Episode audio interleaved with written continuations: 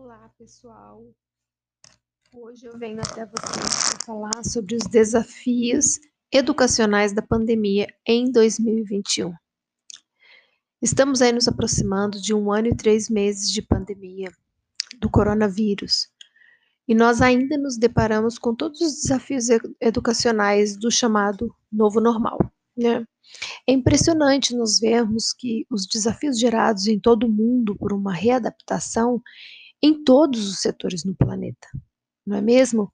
É, hoje eu quero destacar para vocês aqui apenas é, três tópicos. Nós vamos falar um pouquinho sobre a comunicação. Eu acredito que esse é um pilar de toda, de toda fase de desenvolvimento, é a comunicação. É, a comunicação aluno-família, escola-família, família-aluno, e em todos esses, é, esses âmbitos, nós precisamos aprender a nos comunicar. É, um outro tópico que eu quero falar com vocês é sobre o acesso digital. As limitações hoje vivenciadas por muitos alunos é, em todo o mundo nas questões das, das tecnologias, é, nós sabemos que o acesso não é igualitário, nós sabemos que nem todos têm a, é, são expostos aos mesmos recursos e isso atualmente tem dificultado muito o desenvolvimento de alunos na questão educacional em todo o mundo. E, e um último tópico que eu quero é, pincelar aqui com vocês é a questão do desenvolvimento profissional.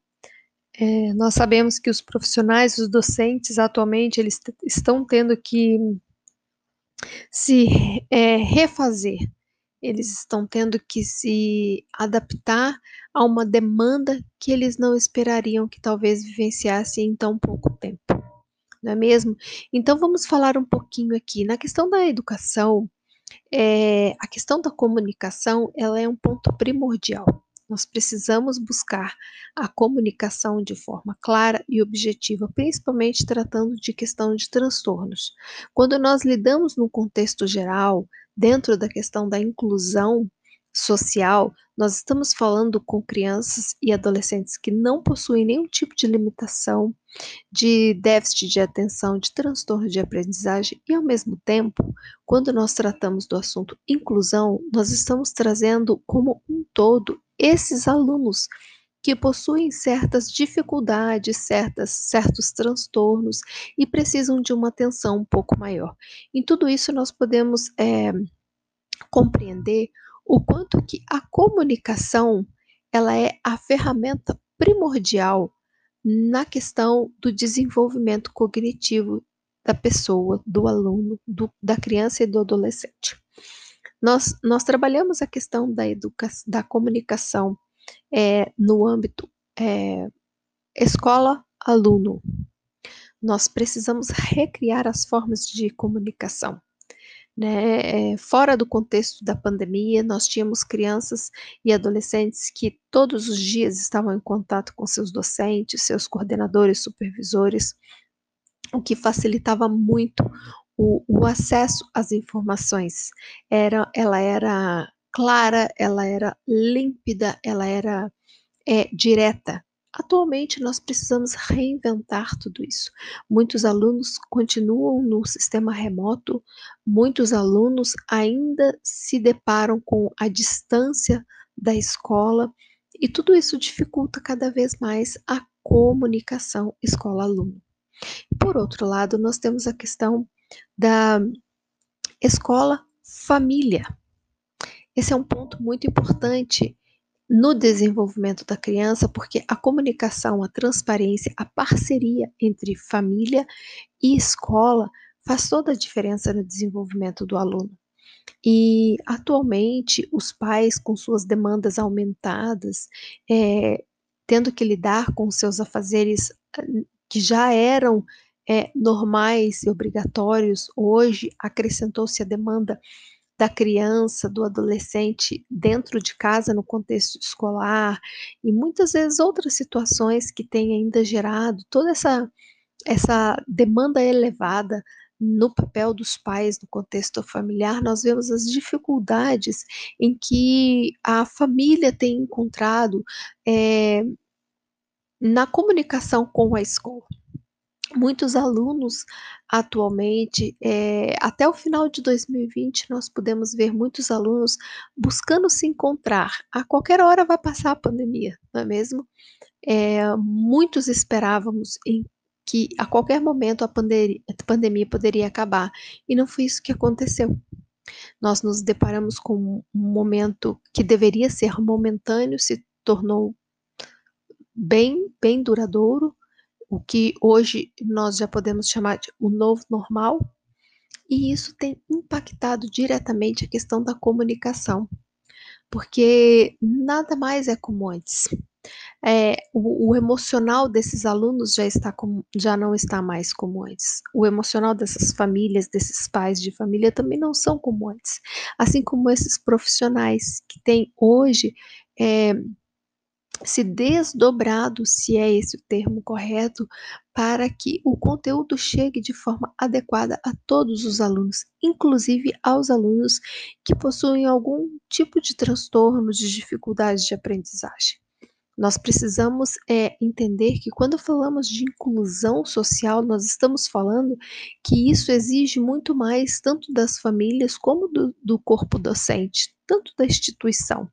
Né? Todas as áreas na instituição ela é mais exigida, porque nós precisamos aprender a lidar com um contexto é, globalizado. Nós precisamos nos adaptar a, a lidar com, com crianças que não há nenhum tipo de dificuldade ou transtorno de aprendizagem e no mesmo contexto com aqueles que possuem. Então, nós precisamos unificar os nossos esforços para que nenhum aluno saia dali em prejuízo, né? É, explorando cada um seu potencial, é, gerando uma uma exploração, uma estimulação adequada ao cognitivo de cada aluno, não é mesmo? Então, assim, nós precisamos compreender que no atual momento em que nós vivemos, é, nós precisamos fazer algumas perguntas para nós mesmos.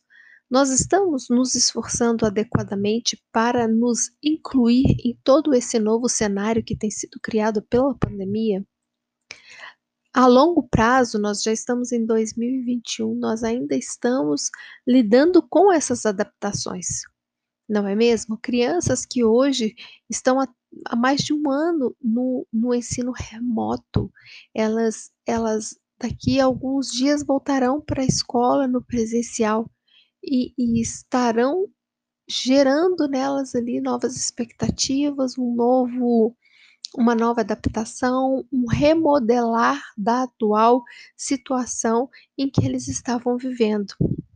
Nós, como pais, como corpo docente, como alunos, nós precisamos estar sempre com o um olhar atento a, a, todo esse movimento que é gerado ao nosso redor, que exige, às vezes, um pouco a mais de alguns, talvez de outros nem tanto, mas que nós possamos chegar ao equilíbrio e no fim nós possamos alcançar os objetivos, que é gerar a inclusão social, o aprendizado, a intervenção adequada na vida desses alunos que tanto precisam, contribuindo com, com as famílias que muitas vezes não sabem lidar com esses contextos, é, promovendo na instituição um avanço e um aprimoramento desses docentes, a fim de que eles alcancem a, a sua, a sua totalidade de elaboração de um conhecimento na vida deste indivíduo e que nós possamos contribuir também para que este aluno, este indivíduo, explore ao máximo do seu potencial que ele não se sinta excluído, que ele não se sinta menosprezado, mas que ele se sinta assim capaz, que ele se sinta assim é parte, que ele não se sinta diferente, mas que ele se sinta um todo, parte de um todo. E isso é o que importa.